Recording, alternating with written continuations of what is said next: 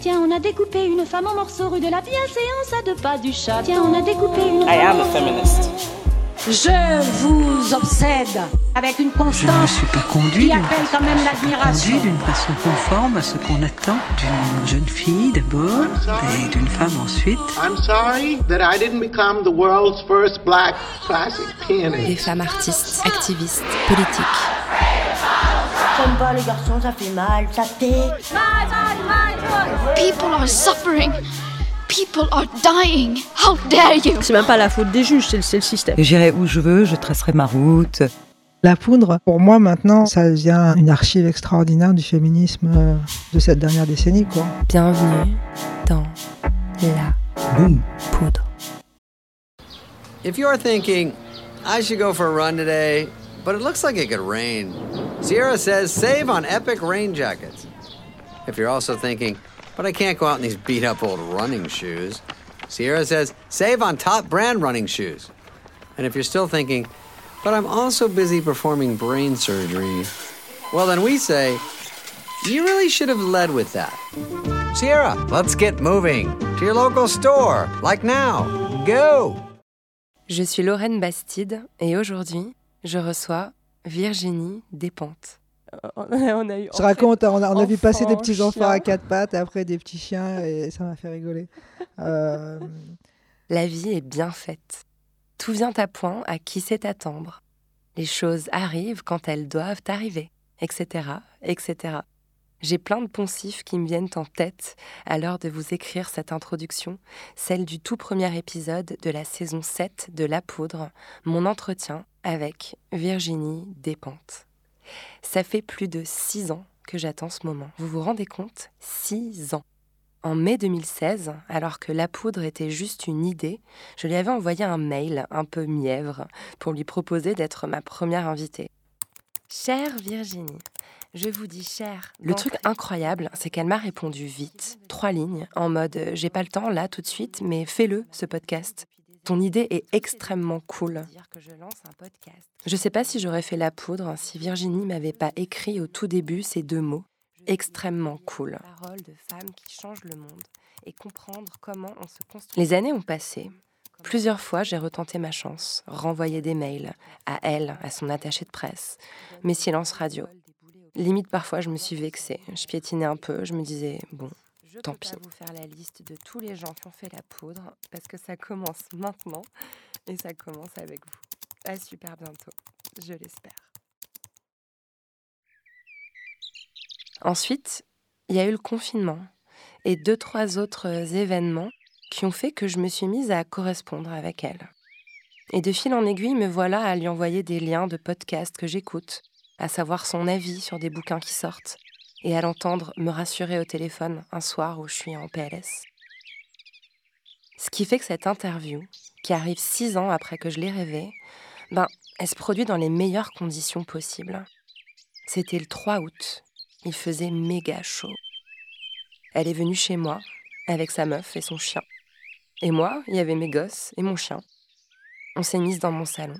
On a parlé à bâton rompu. Et c'était joyeux, profond, génial. C'était comme j'aurais même pas pu le rêver en 2016. C'est pour ça que je voulais vous dire patience, confiance. La vie est putain de bien faite, je vous jure, c'est dingue. Avec Virginie Despentes, on a parlé de. Bah, on a parlé pendant presque deux heures en fait. Alors j'ai découpé cet entretien en deux épisodes. Dans celui-là, on parle de la colère, de cinéma et de baise-moi.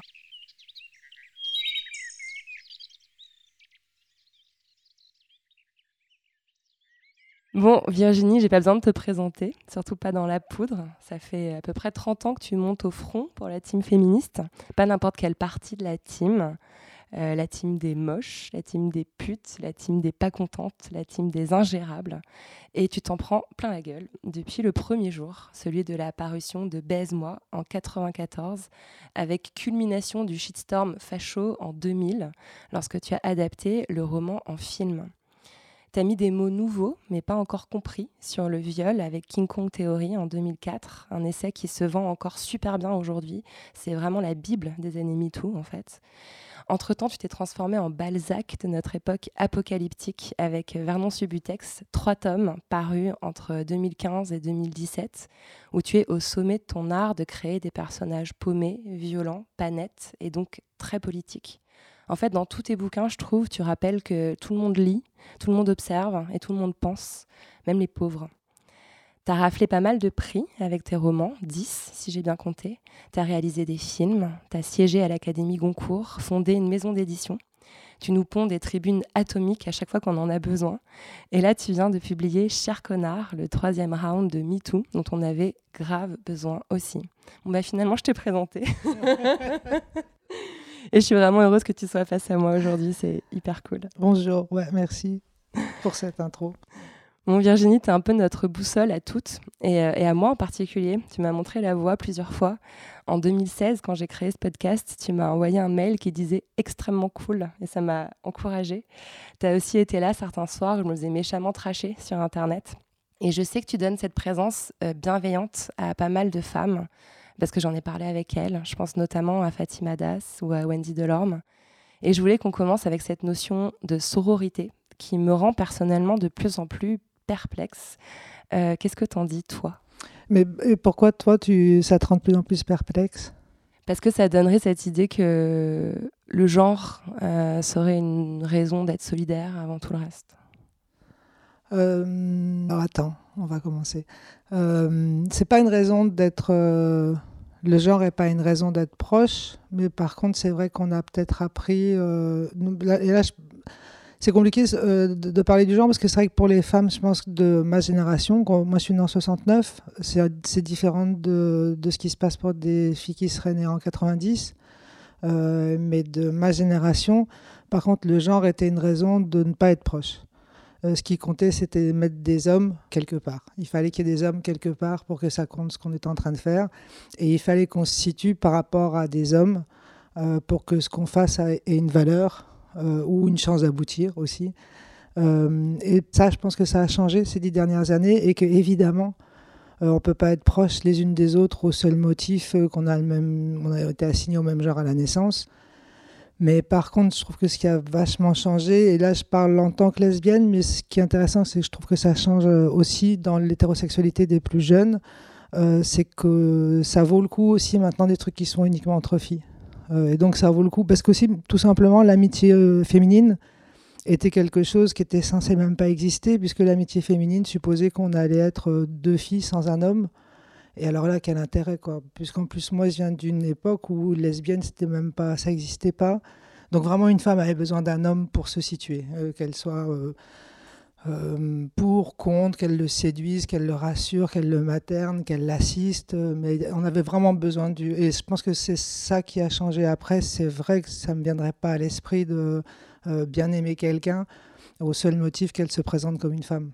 De la même façon qu'en vérité, j'ai pas de, ça ne viendrait pas à l'esprit non plus de méfier vraiment de quelqu'un au seul motif qu'il se présente comme étant euh, masculin. Et ces coups de pouce que tu donnes à, à beaucoup de meufs, tu les donnes parce que tu es aujourd'hui dans une position où tu as euh, toi-même euh, une influence qui aurait pu être l'influence d'un mec il y a 30 ans et que tu te dis que tu as une forme de responsabilité en fait? J'ai une forme de pouvoir, je le sens. Euh, que, je le sens parce que je ne le sentais pas avant, je sais que j'en avais pas avant, euh, que je ne l'aurais peut-être pas demain, que là maintenant je sens que j'ai une forme de, de, pouvoir et que c'est vachement agréable. Euh, et que le plus agréable dans le pouvoir, c'est être en mesure de dire à quelqu'un je peux, euh, peux t'aider.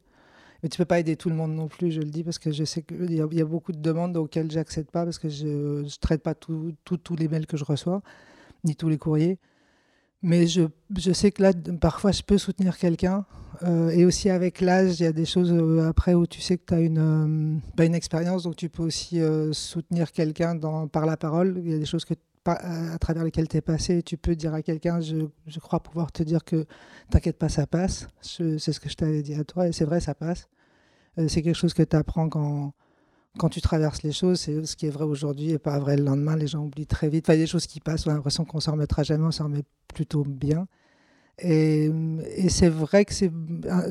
J'aime vachement l'idée de de pouvoir aider des gens. Je trouve ça, pas, pas tout le monde, pas d'une façon extraordinaire, mais de pouvoir faire quelque chose, c'est vachement. C'est un des côtés super agréables du pouvoir. C'est marrant parce que tu, ramènes ça à la question de pouvoir euh, et c'est, je voulais en fait commencer l'interview par cette espèce de paradoxe euh, qui est très souvent euh, souligné par les gens qui t'interviewent, qui te rencontrent, tu as vraiment la cohabitation d'une grande douceur et d'une grande violence en toi. C'est-à-dire que quand on te rencontre, on est souvent surpris par le fait que tu sois hyper souriante, hyper douce, hyper gentille. Et en même temps, tu es aussi la, femme qui dit Je réfléchis à coups de poing, je suis facilement agressive et c'est pour ça qu'on me respecte. Il y a toujours eu dans tes livres des femmes qui veulent en découdre. Euh, dans Cher Connard, il y a Zoé Katana qui est plutôt soft hein, par rapport à une Valentine d'Apocalypse Bébé ou à une Aïcha de Vernon Subutex. Euh, Est-ce que tu as l'impression que cet équilibre entre violence et douceur, euh, il, change au fil des, années pour toi? Ah, pour moi, la colère, c'est plutôt un problème. Ça veut dire, euh, je ne fais pas partie des femmes euh, qui n'ont pas accès à leur colère. C'est quelque chose que. Il y, a beaucoup de choses chez moi où hum, qui, sont, qui, ont, qui, sont vraiment pas strictement féminins. Et notamment, j'ai eu aucun problème, adolescente et jeune femme, euh, pour accéder à ma colère. Euh, ni pour accéder à ma colère, ni pour l'exprimer. Euh, donc pour moi, mon problème dans ma vie n'est pas de me connecter à ma colère et l'exprimer, mais plutôt de, de baisser la colère. Parce que la colère, c'est vachement bien pour l'écriture. C'est-à-dire, il y, y, a, aussi cette dichotomie, il y a la personne que je suis et la personne qui, qui écrit. Et quand j'écris, il y a des choses que je peux trouver intéressante. Dans ma vie réelle, euh, la, colère est quelque chose qui me fatigue chez moi. Euh, ma, facilité justement à exprimer la colère et je crois ma, réelle capacité à l'exprimer euh, et à me faire entendre quand, je l'exprime a plutôt tendance à, me fatiguer parce qu'en fait, tu n'arrives pas à grand chose, je trouve, dans la vie réelle. C'est très différent dans l'écriture. Dans l'écriture, il est important Enfin, c'est une façon d'écrire qui est intéressante que d'être capable d'écrire en mettant de la colère, en, en, articulant de la colère. Et tu dirais qu'en vieillissant, euh, tu canalises mieux, tu arrives mieux à la diriger au bon endroit En tout cas, je me fais, enfin, je fais l'effort. quoi. C'est pas toujours. Euh, c'est que ça va vite. Pour les gens qui sont colériques, qui, je pense qu'ils comprendront tout de suite de quoi je parle. Ça va plus vite que toi. Euh, quand, quand, quand, la colère, c'est ton. Euh, ça fait partie de tes, tes attributs pour le meilleur et pour le pire, la colère, ça va plus vite que toi. Donc, euh, c'est long. Dans, ces cas-là, quand tu décides de, te transformer, c'est super long. Tu as l'impression que ça t'y arrive jamais. Mais oui, je dirais que je suis plus. Euh, euh, que plus le temps passe et plus j'apprends à gérer les choses autrement qu'en projetant les gens verbalement contre les murs. par rapport à il y a une trentaine d'années, par exemple, de façon évidente, j'y arrive mieux il y a une colère politique aussi. Enfin, ça, c'est peut-être pas aussi. Euh, moins, c'est moins une question de nature que. La, la, la colère politique, c'est plus la colère de, de l'expression écrite. Ça veut dire, par exemple, être capable de dire euh, c'est tellement dégueulasse euh, ce qui se passe ou ce qui arrive que je, je décide de, d'y répondre ou de, ou de, ou de le décrire en étant en colère. Là, c'est autrement. C'est d'autant plus différent quand tu es une femme, tu le sais tout le temps, chaque fois que tu te mets en colère dans l'écriture, tu sais que c'est très mal reçu. Parce que c'est euh, la grille de lecture de tout ce qui est écriture. Euh, c'est quand même la, bourgeoisie qui la, ou les, les, classes privilégiées qui le, qui le mettent en place. Et dans les classes privilégiées, un, des, un truc le plus important, c'est toujours de contrôler ses émotions, et notamment pour les femmes. Ça ne veut pas dire qu'elles sont des personnes douces, ça ne veut pas dire qu'elles sont bienveillantes, ça ne veut pas dire, mais par contre, il faut toujours savoir contrôler euh, tes émotions et l'expression de tes émotions. Donc c'est très mal perçu, la colère. Euh, et justement parce que c'est mal perçu, euh, c'est hyper important de le faire. Et c'est important, et je crois que c'est important, j'ai l'impression que c'est important pour les gens qui lisent, parce qu'on sait tout ce qu'on a besoin. de... Moi, il y a les moments où j'écris, mais il y a les moments où je lis ce qu'écrivent les autres, et je sais quoi, ça fait du bien de de lire euh, quelqu'un qui a été euh, désigné femme à la naissance, qui est capable de se mettre en colère. Moi, je sais que quand tu as écrit On se lève et on se casse, ça nous a fait du bien, mais vraiment physiquement, quoi. Je me rappelle, j'avais des frissons. Je disais, ah putain, mais ouais, quoi. Il y avait cette espèce de colère collective que tu as réussi à exprimer en mots et on en avait besoin. C'était comme un pansement, en fait. Ouais, dans ce genre de texte, je sens que, ça, il y, y, a des endroits où ça touche. Euh, euh, où ça, ça indispose, mais il y a beaucoup d'endroits où c'est un soulagement. Et je, je sais, euh, je le sais pour quand moi je lis les textes des autres, que ouais, ça fait du bien aussi quand on, est, euh, quand, quand on sait que quelque chose c'est vraiment dégueulasse. On est content quand quelqu'un est capable de dire ouais, c'est vraiment dégueulasse. Et cette fois-ci, j'étais dans, le, dans le rôle de celle qui écrit. Quoi, euh, alors en parlant de colère, euh, pour revenir un peu à ton, à ton parcours, à ton enfance, tu as eu des parents très militants? J'ai découvert, je sais pas, c'est pas quelque chose que je savais justement, et ça m'a surprise de le découvrir maintenant alors que je te suis depuis des années. Ta mère était super engagée sur les questions féministes, notamment sur le droit à l'IVG dans les années 70. Et c'est marrant que je t'ai jamais entendu dire que tu étais héritière de ça, alors que pourtant, dans mon esprit, il y aurait une filiation euh, directe, quoi. Et pourtant, je l'ai dit plusieurs fois. Enfin, c'est pas. Après, dans, dans, dans, les entretiens, il y a ce qu'on dit et ce qui reste. Parce que tu es bien placé pour le savoir, tout reste pas, notamment dans les entretiens écrits. Si mes parents étaient très jeunes, euh, ils avaient 20 ans quand ils m'ont eu, et ils étaient, euh, c'était les années donc 70, et ils étaient très engagés. Ma mère notamment était très engagée euh, au planning familial, était très engagée, et ce qui explique que chez moi j'ai eu accès à un livre comme Notre corps nous-mêmes. Je pense j'ai 12 ans quand je le lis. Du côté des petites filles, c'est un livre qu'il y avait dans la bibliothèque de ma mère. Pareil, je suis une petite fille quand je fais, j'ai 12 ans quand je le lis. C'est petit, c'est jeune, quoi. Euh, qui est Simone de Beauvoir euh, J'ai pas lu le deuxième sexe, petite fille, mais c'est un des premiers auteurs que, un des premiers auteurs que j'ai lu. Euh, euh, les, les, mémoires de John Firanger, pareil, j'ai pas l'âge de le lire quand je lis. Enfin, je, suis trop. Du coup, j'ai une lecture un peu poétique du truc parce que je suis vraiment une, je suis une préado, quoi. Et ça fait que c'est quelque chose, le féminisme, que je m'en sente proche ou pas, euh, selon les époques. Euh, c'est une grille de lecture, par contre, qui pour moi vient. Euh, la, grille de lecture politique en général, pour moi, ça vient avec l'enfance. Ça remplace, je pense, pour ce qui, ce, le, le, rôle que je joue chez plein de gens de la religion.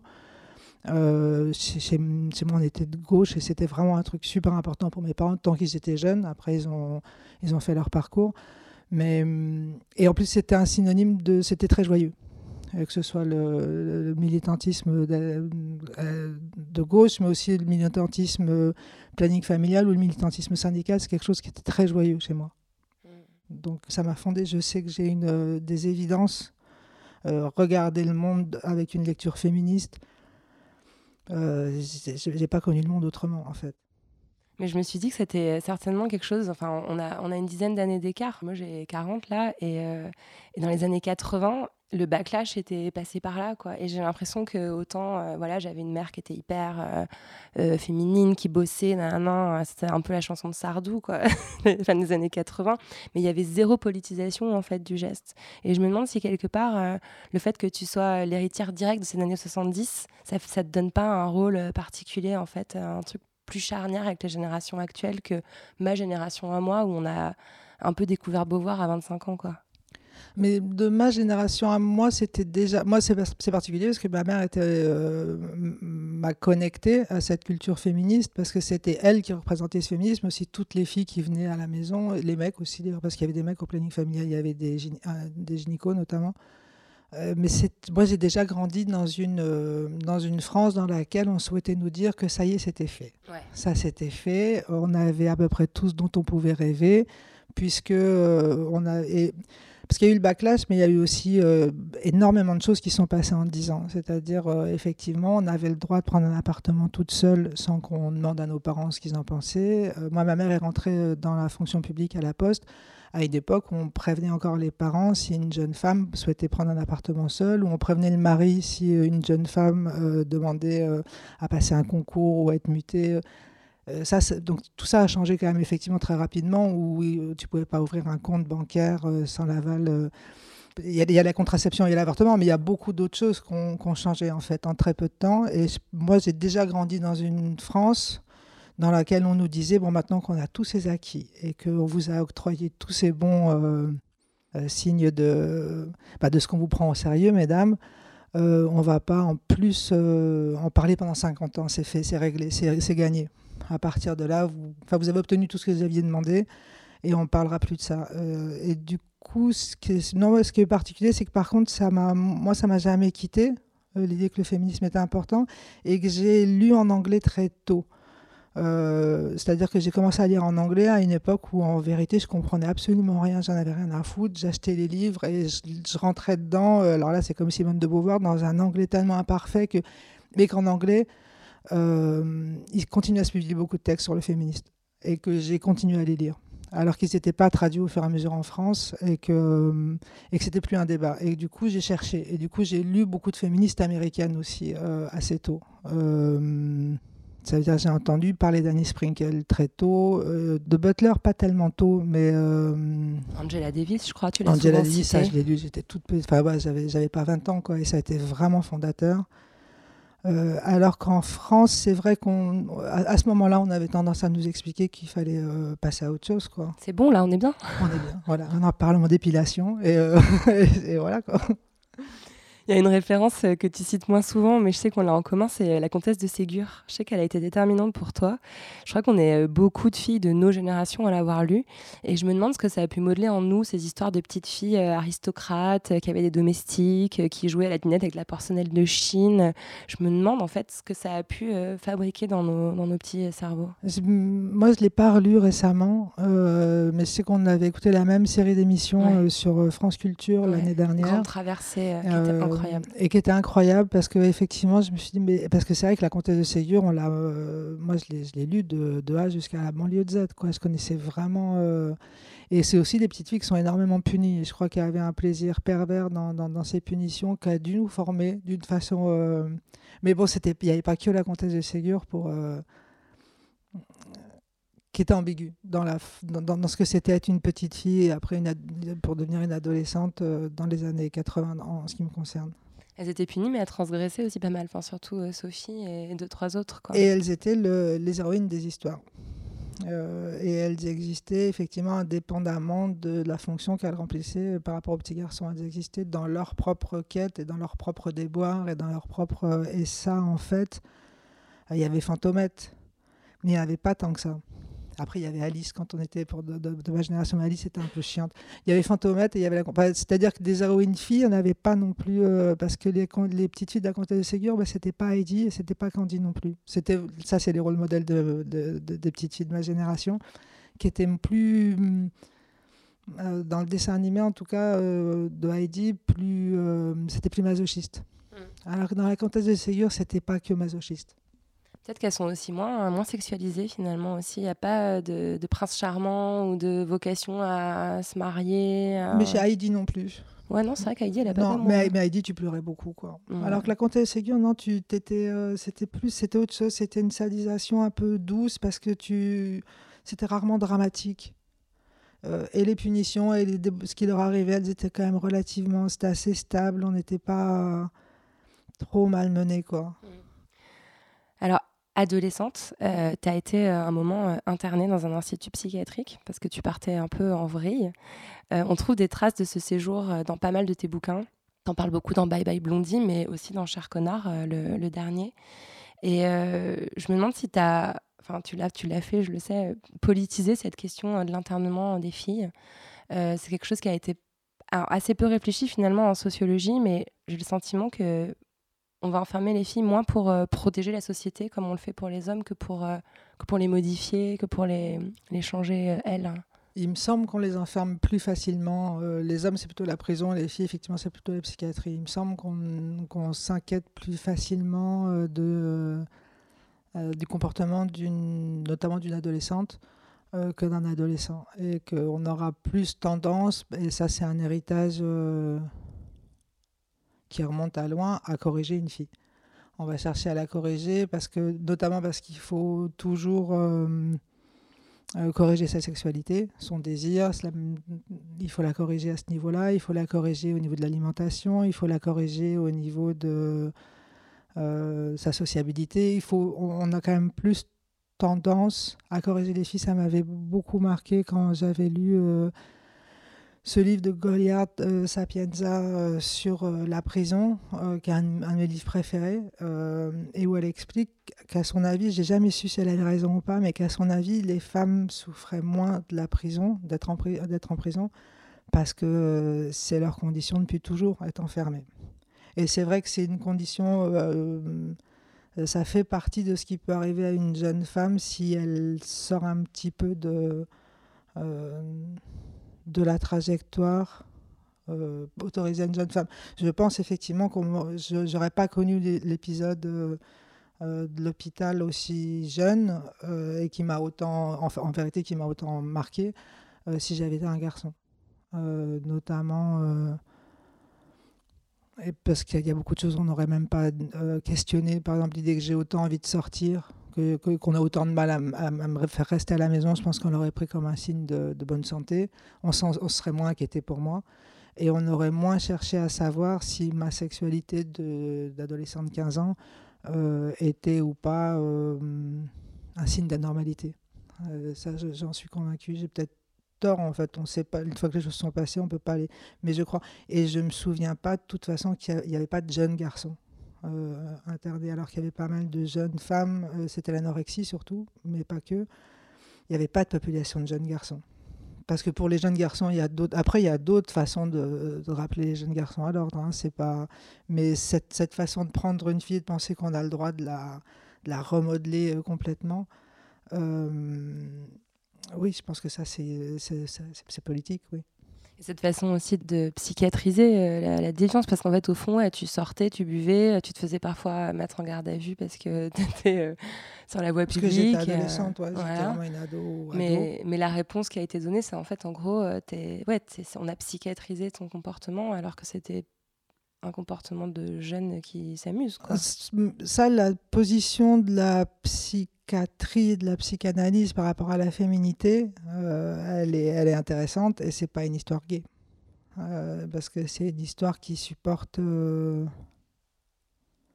bah, très peu de. qui nous laisse très peu de marge, comme beaucoup de choses, quoi, et qui prend le droit de décider à notre place euh, de, beaucoup de choses. Et ça continue. Euh, la psychiatrie, dans la façon, par exemple, qu'elle peut avoir aujourd'hui d'intervenir euh, quand des jeunes filles assignées jeunes filles à la naissance disent je, je, vais faire une transition de genre parce que je, je sais ce qui me convient.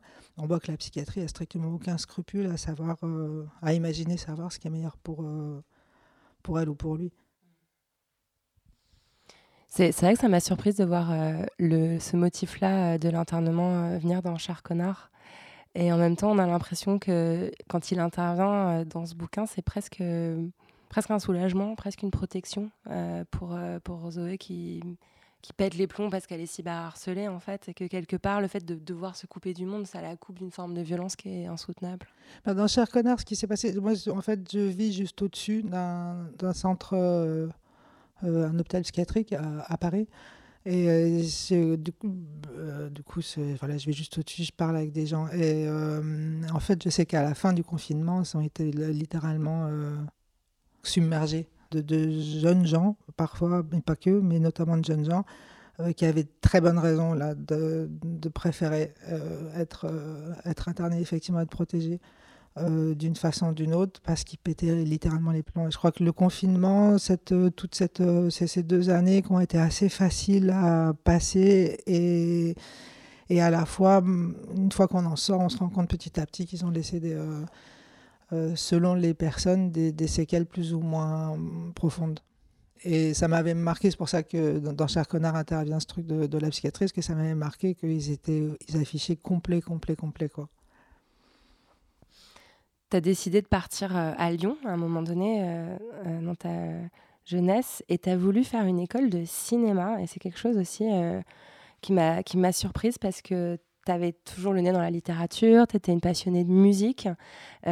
pourquoi pas tout de suite t'orienter vers la musique ou, ou les lettres bah, euh, en fait, c'était pas vraiment une école de cinéma, c'était une nouvelle euh, option de faculté euh, qui s'appelait culture et communication et ça existait qu'à Lyon. Ce qui fait qu'aussi accéder, m'inscrire et être accepté dans, dans, ces premières années de culture et com, ça me permettait de partir à Lyon. Je voulais absolument partir de Nancy. J'avais le sentiment que ça irait mieux pour moi si je m'éloignais de Nancy et ça a été vrai.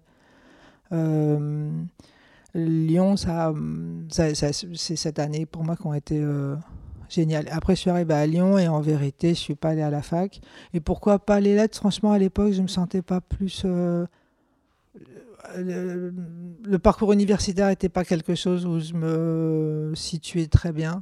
Euh, j'ai compris, euh, il y avait des histoires de dominant, de, tu prenais des sous, tu avais ta, voix principale, puis tu prenais quelques cours euh, à côté. J'ai compris que j'avais de grandes facilités euh, en littérature en prenant des, sous-dominantes littérature et, euh, et, en passant les examens et en me rendant compte que là, j'avais plus de facilité que où que ce soit de ce que j'ai essayé ailleurs mais je l'avais pas, ça me paraissait pas évident juste avant ça, quoi. En fait, j'ai essayé de tisser un lien euh, avec, euh, avec le cinéma euh, un peu tôt dans ton parcours. En fait, je crois que le master où tu étais, ou, je sais plus, le DUG où tu étais inscrite, c'est devenu après une école de cinéma. J'ai vu ça quelque part. En tout cas, le cinéma, c'est quelque chose auquel tu réfléchis beaucoup. C'est un thème qui est très présent dans Charconnard. Mais voilà, tu as beaucoup soutenu Adèle Haenel, tu as, participé au collectif 50-50, tu as évidemment aussi réalisé des films et des clips. Euh, Est-ce que euh, pour toi, c'est encore, alors que c'est une industrie qui est, on, sait qu'il connaît une crise assez, euh, douloureuse, un endroit hyper déterminant euh, politiquement? C'est euh, le, cinéma maintenant, ça m'intéresse comme euh, je trouve que c'est un endroit paradigmatique de beaucoup de problèmes qu'on peut avoir dans l'entertainment par rapport à la féminité. Le cinéma, ça a été très important pour moi dans les années 80-90, aussi important que la littérature ou la musique. Et puis ensuite, j'ai eu l'impression, à partir du début des années 2000, progressivement, que le cinéma faisait plus de films pour les gens comme moi. Euh, que le cinéma était devenu, s'était transformé. Aujourd'hui, je suis très intéressée par les séries. Et c'est vrai que je vais pratique je vais très rarement au cinéma. Et ça, alors que c'est quelque chose qui a été familier dans ma vie pendant des décennies. Euh, et j'ai oublié ta question, le cinéma. L'importance politique du cinéma aujourd'hui, quoi. Après, il a une importance politique. Je pense que par exemple, si, je connaissais bien les jeux vidéo, j'imagine que c'est encore plus pertinent d'étudier le féminisme dans les jeux vidéo, ce qui nous est proposé comme jeux vidéo et dans l'industrie du jeu vidéo. Le truc, c'est que je connais absolument pas. Euh, je vois ça très loin. Ça m'intéresse, en fait, les jeux vidéo. J'aime bien avoir des amis qui jouent et pouvoir regarder où ils en sont, à quoi ils jouent, comment ça se passe, mais je connais pas. Et de la même façon, je connais très peu de gens qui travaillent dans l'industrie. Mais je crois que c'est l'industrie la plus importante aujourd'hui euh, pour comprendre ce qui se passe au niveau du genre. Là, je parle d'industrie culturelle hein, ou d'entertainment, mais et que le cinéma, et le cinéma, moi, me marque parce que, parce que quand j'arrive, quand je publie, je euh, Baisement en 94 et pratiquement un an après, la première fois que je gagne de l'argent avec mon écriture, en fait, c'est euh, euh, dans, dans, le cinéma comme scénariste pour des films qui ne se feront pas. Et c'est vrai que du coup, c'est une industrie par laquelle je suis passée et je l'ai trouvée extrêmement violente. Euh, j'ai l'impression qu'elle est extrêmement violente en France, mais de ce que j'ai cru comprendre euh, ces dix dernières années, elle est extrêmement violente tout court. Ce que je sais, c'est qu'elle est extrêmement violente dans ce qu'elle nous propose comme spectatrice. On parle maintenant beaucoup du test de Bechdel, de, euh, cette histoire d'essayer de, traquer dans un film les personnages féminins qui ont un nom euh, et qui parle à un moment donné d'autre chose que d'un protagoniste. Et c'est vrai que du moment où tu essaies de faire une lecture féministe de la plupart des films qu'on regarde, je pense que c'est une, des industries les plus violentes. Pourtant, euh, il y a beaucoup de choses à dire de la musique. Dans ce qui nous est proposé et dans la manière dont c'est fabriqué, euh, il y a beaucoup de choses à dire. On ne peut pas dire que le rock ait été un endroit où on a été bien traité. Euh, voire même le rock a été un endroit qui a vraiment servi à nous, à nous invisibiliser complètement en tant qu'artistes. N'empêche que, il me semble que le cinéma est, probablement l'endroit où on a été euh, euh, le plus formaté à, apprendre à ce que c'est qu'une femme et, le plus maltraité au sens vraiment des personnages secondaires toujours des personnages secondaires incapables de faire avancer une action, incapables d'avoir trois lignes de dialogue qui se tiennent. Alors là-dedans, et au milieu de tout ça, c'est ce, un peu ce qui se passe dans Cher Connard, c'est qu'il y a des actrices, euh, moi je suis très très copine euh, avec Béatrice Dalle, donc je suis pas en train de dire que toutes les... Euh, je, je, la vois comme une méta-meuf, quoi, mais n'empêche que je trouve qu'elle travaille dans une industrie où elle s'en est très bien tirée, elle, mais je trouve qu'elle travaille dans une industrie où on nous a proposé tellement peu de choses et ça me frappe aussi maintenant que j'ai 53 ans, je me dis, mais le cinéma réussit toujours pas. Et là, en France euh, ou États-Unis, c'est la même chose. C'est pas pareil en Angleterre, je trouve, c'est pas pareil en Espagne, c'est un tout petit peu moins violent. Mais le fait qu'on soit incapable d'écrire des rôles pour les grandes actrices de, de mon âge, euh, je trouve ça fou. Bon, les grandes actrices de mon âge et celles qui ont 10 ans de moins aussi. Hein. Ouais, ou 10 ans de plus d'ailleurs. euh. Bon, 10 ans de plus, on en parle. Après, à, à partir de 80, tu commences à pouvoir jouer les grands-mères. Un- Mais oui, il y a- il y a- enfin, c'est difficile de pas. Quand, quand on sait ton amitié avec Béatrice Dalle, c'est difficile de pas la, de pas imaginer Rebecca la- l'interlocutrice principale de ton, enfin, comment, dire, plutôt l'héroïne de Cher Connard avec le physique de Dalle, quoi. On l'imagine vraiment. Et il y a ces scènes où, on la voit aller voir des femmes réalisatrices qui lui expliquent non mais on va faire un truc très réaliste, on va voir tes rides, on va et en fait c'est, aussi énervant pour elle quoi de dire en fait je vais être moche, tu vas pas mettre de budget pour me filmer, tu vas pas mettre de budget pour m'éclairer, pour me maquiller, ça veut dire quoi en fait euh Bah, ça, en fait, st- strictement, c'est pas du tout une scène de Béatrice. Parce qu'il y a, Oui, il y a non, des trucs de pas- Béatrice et puis il y a d'autres trucs où. J'ai pensé à Béatrice en me disant que j'adorerais qu'elle le joue, en vérité. Euh, le cher connard, elle, elle est tellement particulière, Béatrice, que si je devais écrire sur Béatrice, j'écrirais sur Béatrice. Et c'est quelque chose qu'on. C'est une question qu'on se pose par moment. Est-ce qu'on fera un, un livre ensemble? Parce que la parole de Béatrice, elle est tellement. euh, est beaucoup plus libre et euh, provocante que, que Rebecca dans, dans, mon livre. Quoi. Rebecca, elle est plus, c'est, comme je fais d'habitude, c'est plus un, mix de, de, de pas mal de choses. Mais, euh, mais c'est vrai que Béatrice, je trouve qu'elle l'incarnerait super bien. Et après, il y a pas mal d'actrices de son âge qui peuvent incarner Rebecca parce qu'en fait, c'est le même problème pour. euh, euh, et Béatrice étant une de celles qui travaille le plus de sa génération euh, aujourd'hui, quoi. Euh, c'est un, vrai, mais je trouve que c'est un vrai, parce que du coup, c'est comme, qu'est-ce que c'est que cette histoire qu'on, même pour les très jeunes femmes, donc tu peux pas avoir des madames. T'as jamais des madames quoi dans un film, pas des madames au sens euh, de madame quoi, comme comme parfois Georges Clooney il a un rôle de monsieur ou Brad Pitt ou enfin tous les ou Cassel ou Bon, à chaque fois on cite Cassel quand même, mais euh, il y en a d'autres. Je veux dire, euh, euh, les mecs ont des vrais rôles de mecs, à un moment donné, parce qu'ils ont un certain âge, et, c'est souvent leur meilleur rôle, quoi. Euh, si tu que De Niro arrête de, tourner quand il a 35 ans, ou Pacino, enfin, je veux dire, ça n'a aucun. Et ça, je trouve que ça, ça, fait partie des choses. Je me dis, MeToo, moi, j'y vois vachement. Je trouve que c'était un moment vraiment révolutionnaire et important. Et là, ce qu'on aimerait aujourd'hui, c'est que ça se traduise en, film. Ça veut dire, euh, ouais, j'ai envie de voir.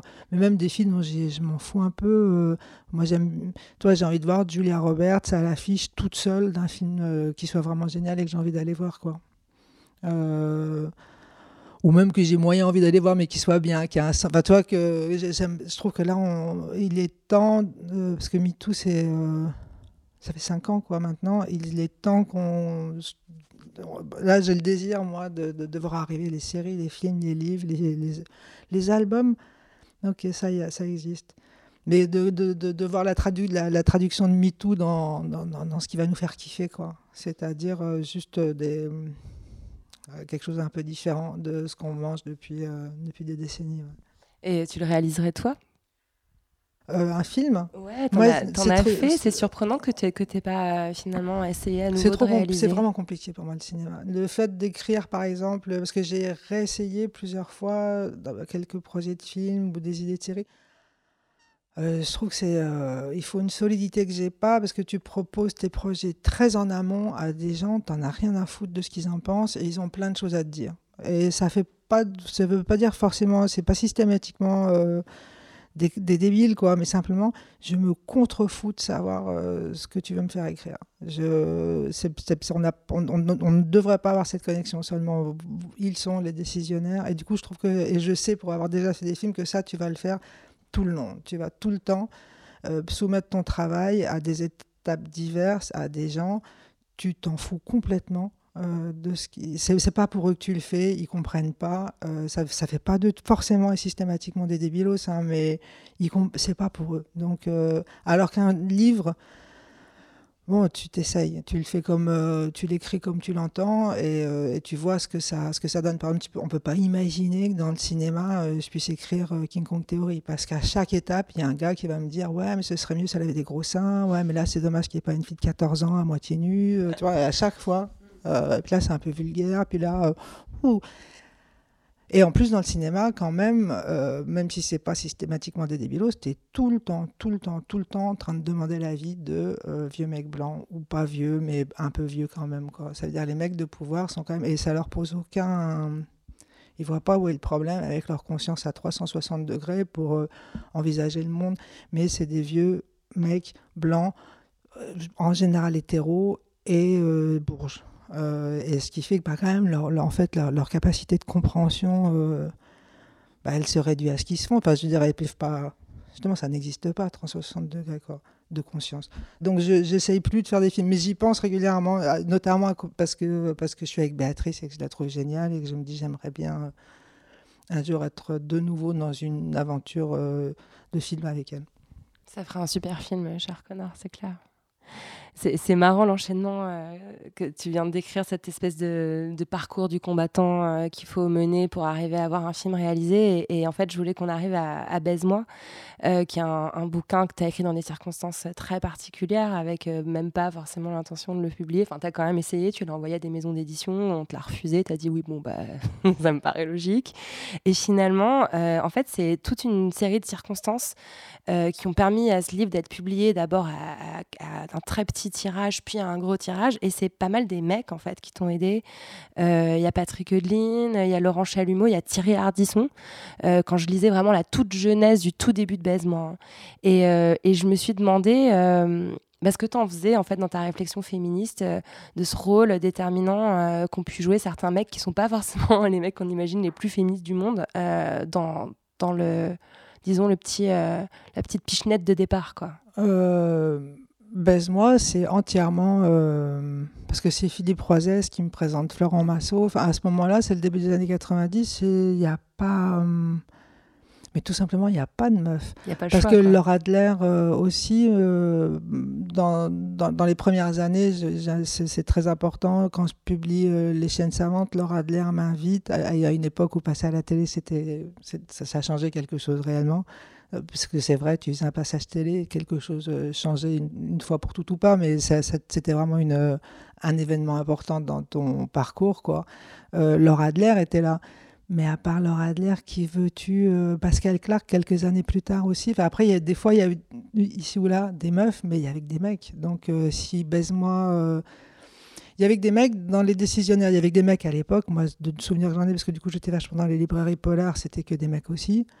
Euh, donc si tu passais pas par le prisme des mecs, euh, bah, tu vois, tu, tu, faisais un truc avec tes copines, mais euh, tu faisais pas. Non, c'était impensable. C'est une époque, il y avait Laurence Romance, mais c'est ça, il y avait une meuf tous les 30 mecs. En gros, si tu si imagines que c'est un parcours où tu marches, tous, les, tous les 30 km, il y a une meuf, quoi. Euh... mais ça me faisait penser à, Beck BD qui a lancé Lola Lafont. Enfin, en fait, c'est comme s'il y avait. et Beck BD a vachement fait euh, aussi pour Baise-moi. C'est un des, enfin, si, c'est un des premiers. Il avait fait une colonne et il était euh, fou du livre pour le Flore. Enfin, ouais, non, c'est que des gars. C'est que des gars. Euh, et ça a marché, baise-moi, en termes de, au niveau médiatique, parce que tous les gars, et pour moi ça a été très particulier, c'est-à-dire que j'ai bien vu que tous les gars partaient du principe que ce livre était écrit pour eux, quoi. Euh, et après, il y a le phénomène que tu vois bien que tu as des lectrices. Que c'est pas dans, au pays des lecteurs, c'est pas si simple. Il y a des lecteurs, il y a des lectrices. Mais à l'époque, euh, le courrier que je recevais, et j'ai reçu vachement de courriers quand j'ai publié Baise-moi, c'était à 90%, 95%, c'était des gars, et des gars qui étaient convaincus qu'un livre comme Baise-moi euh, était fait pour qu'ils soient contents ou pas. C'est-à-dire qu'ils n'arrivaient même pas à comprendre que éventuellement une jeune femme qui commence à écrire puisse écrire sans, sans, se demander c'est pas seulement ça. C'est qu'ils Moi, ce qui me surprenait, je me disais, mais vous vous rendez bien compte, les gars, que si j'avais voulu vous faire plaisir, si ça avait été ça mon but premier, j'aurais pas écrit baisement. Mais pour eux, si quelque chose existait, ça existait pour les distraire ou pour leur plaire ou pour les provoquer. Ça, ils n'aimaient pas trop. Mais, euh, mais l'idée que tu puisses en fait parler de toi, pas forcément que pour les meufs, hein, mais pour des gens qui vont te ressembler. Euh, euh, savoir notamment des gens qui voient à peu près de quoi tu parles quand tu parles de euh, rock, hardcore, punk rock, hip-hop, parce que je venais quand même d'une culture musicale très précise, quoi. Euh, ça, ça leur échappait complètement. Si une meuf de 23 ans publie un livre et qu'elle l'appelle Baise-moi, c'est qu'elle est en train de s'adresser à son bon public masculin. Quoi. Et moi, je me disais, mais je vous jure que je serais. Si, si je voulais vous faire plaisir, je m'y serais prise autrement, en fait. Avec cette scène d'ouverture qui est une meuf qui regarde du porno, donc euh, il y a une dimension évidemment quand on est un peu éduqué euh, féministement, on voit très bien que c'est très politique, mais eux, et, en fait, c'est pour euh, pour les Et exciter quoi. C'est pour les exciter ou pour les mettre mal à l'aise, et ça, je te le dis, ils sont, prêts à, à intervenir pour te rappeler à l'ordre, parce, parce que pour eux, ils vont organiser tout le temps le, euh, le, le landscape, le, paysage, euh, je sais pas pourquoi j'ai dit landscape, le paysage euh, alentour, voir où, ils vont mettre des meufs, et pour eux, les meufs sont toujours des hôtesses d'accueil. Donc là, comme hôtesses d'accueil, ils sont parfois très contents, parce qu'il y a ceux qui te voient comme une dominatrice, et ça, ça leur plaît beaucoup. Euh, parfois contents parce qu'ils te voient comme... ils aiment bien les meufs qui parlent de sexe et parfois pas contents du tout. Et là, ils voient vraiment pas pourquoi ils te remettraient pas à ta place systématiquement. Et ceci dit, dans ce, dans ce contexte, euh, oui, il y a eu aussi des mecs qui ont été des vrais relais euh, super cool. Enfin, pour moi, que j'ai perçu comme étant euh, des gens qui lisaient le livre et qui j'aimais leur retour. Mais heureusement pas parce que début des années 90, euh, début des années 90, si tu passais pas par les mecs, tu passais pas du tout, quoi. Et pourtant, euh, Baise-moi, euh, c'est quand même euh, hyper misandre quand on y pense. Il y a un côté comme manifesto dans le bouquin, il y a de la revanche, euh, il y a du meurtre. euh. Je trouve pas misandre, je trouve que ce sera un- y a un niveau supérieur. Parce qu'il y a, y euh, misandre, ça veut dire euh, considérer que les mecs, comme le fait très bien Valérie Solanas, sont une sorte de sous-catégorie de demeurés profonds qui servent à rien, qui arrivent à rien, qui sentent pas bon. Tout ça, ça, tu peux le faire. Et je trouve que Baise-moi est pas là-dedans. Baise-moi est encore dans autre chose. Baise-moi. euh, Et Baise-moi, ceci dit, quand il a été publié, moi, je me suis rendu compte très vite qu'effectivement, les salles qui s'en emparaient le plus, euh, c'était les meufs, et que les meufs euh, comprenaient euh, très bien cette scène du viol, qui était, un peu ce qui était de particulier vraiment dans Baise-moi, c'était cette scène du viol où une fille dit J'en ai rien à foutre, dans ma chatte, j'ai rien laissé de précieux, je vous emmerde tous, continue. N'empêche qu'elle va tuer tout le monde, mais, mais sa, sa déclaration, et ça, je voyais bien que, les, que aux signatures, petit à petit apparaissaient les, lectrices euh, euh, les plus convaincues que c'était un livre euh, qui était important pour elles et que c'était des filles. Et ça, je l'ai compris petit à petit. et aussi des lesbiennes. C'est là que moi, à Paris, je rencontre Anne Scott, qui est une des premières meufs qui m'envoie une vraie super lettre. Et donc, je lui réponds tout de suite et on se rencontre. Et le lendemain, on habite ensemble. Et, et c'est.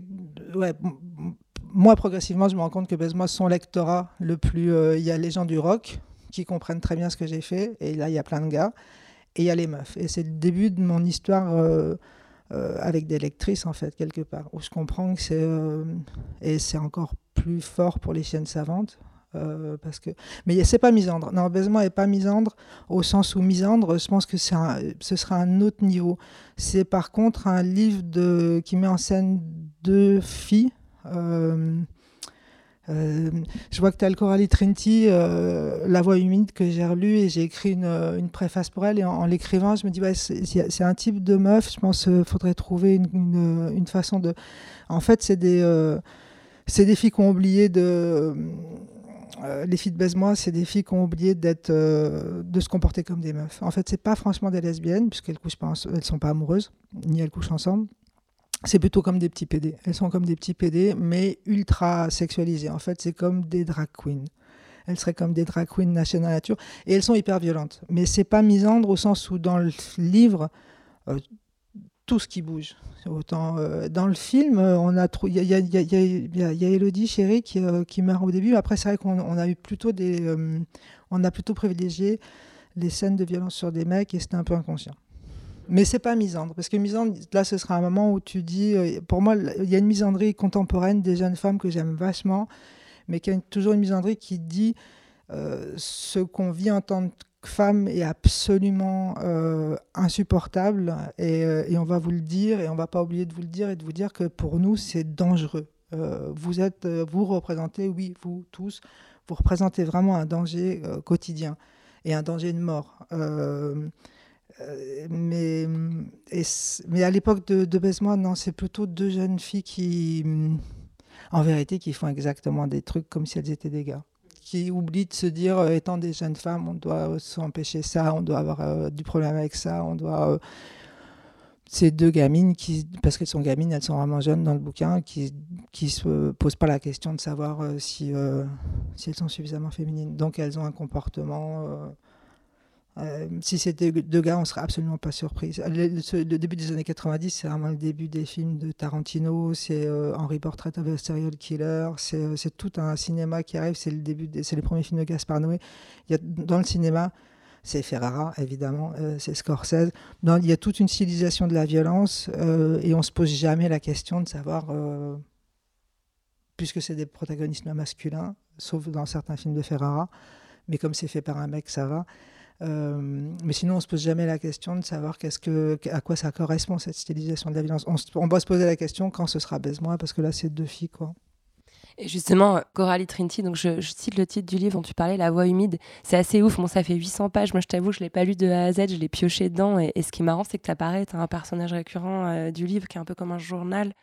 Et, euh, et d'ailleurs, il y a un dialogue sur lequel je suis tombée hier où, euh, où elle te dit, euh, elle essaye de te convaincre qu'en fait, les mecs, c'est cool parce qu'en fait, elle est vachement plus à l'aise pour parler de sexe avec les mecs.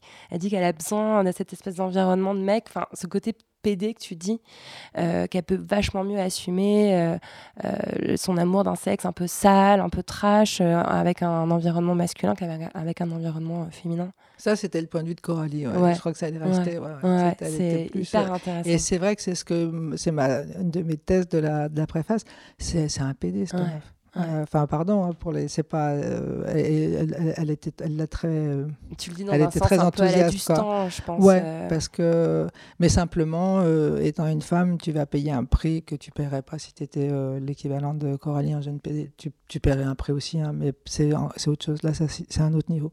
Bah alors donc euh, Coralie, euh, pour, euh, pour la resituer à l'époque, c'est une actrice porno, elle a 25 ans, elle a eu un hot d'or, c'est un peu une star. Et ça Elle a eu plusieurs hot d'or. Parce que c'était une grande actrice du X. On, on se rend pas compte qu'on a toujours l'impression qu'une fois qu'on a dit actrice du X, on peut les mettre tous dans.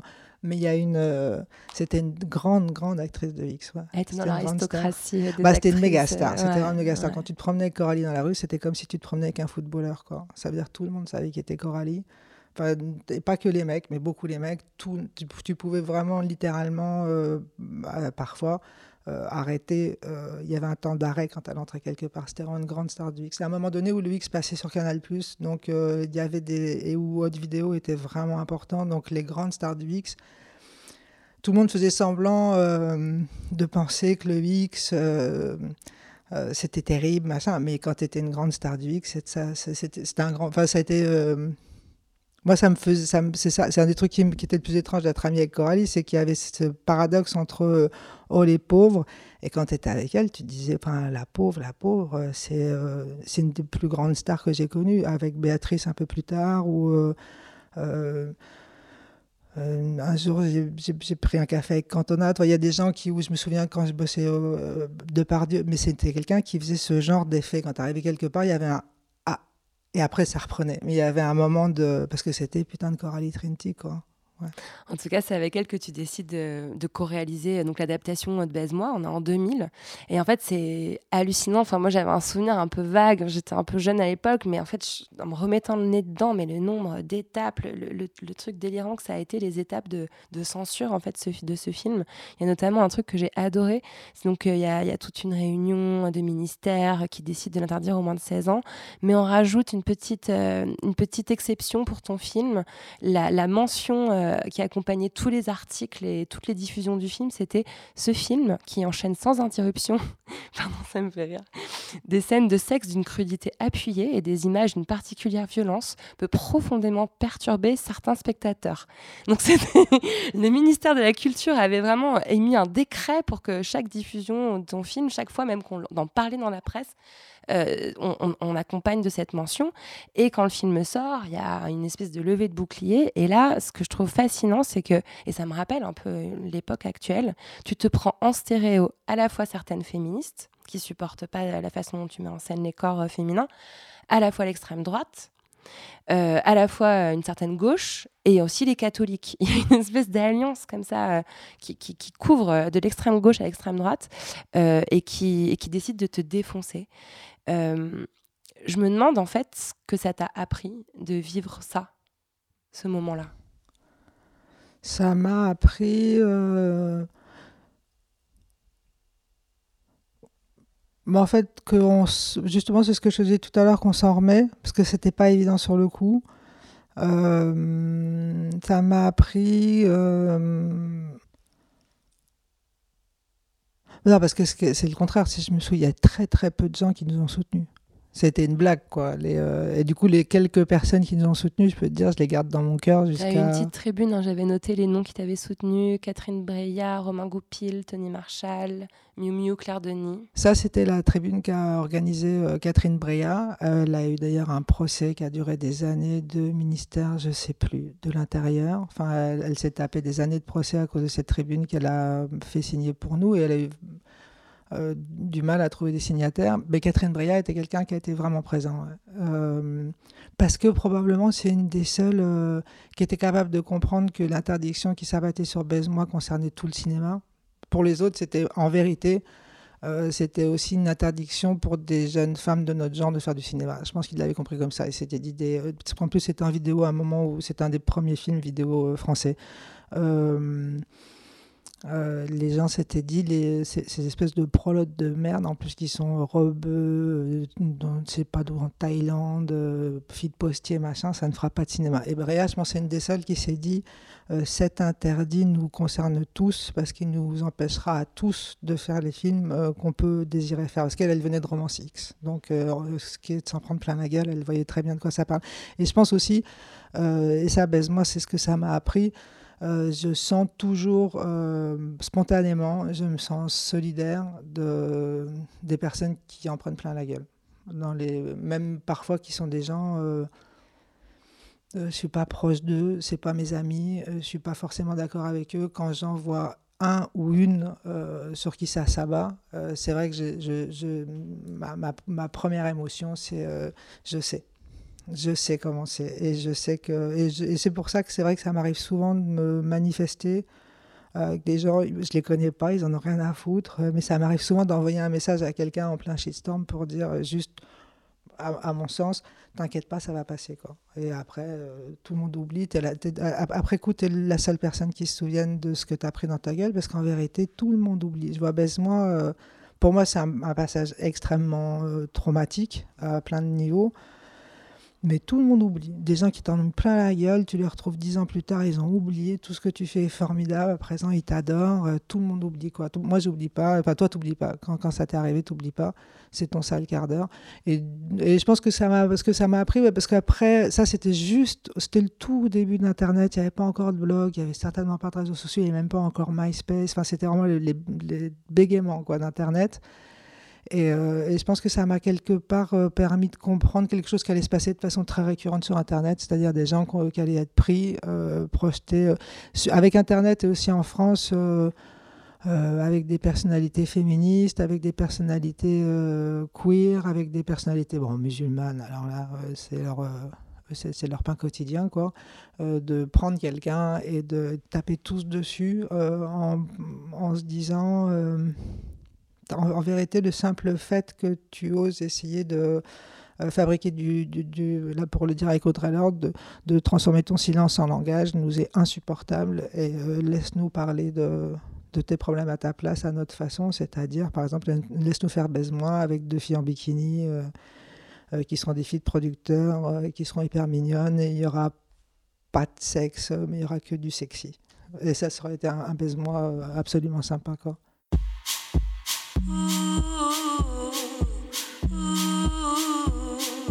Merci d'avoir écouté cette première partie.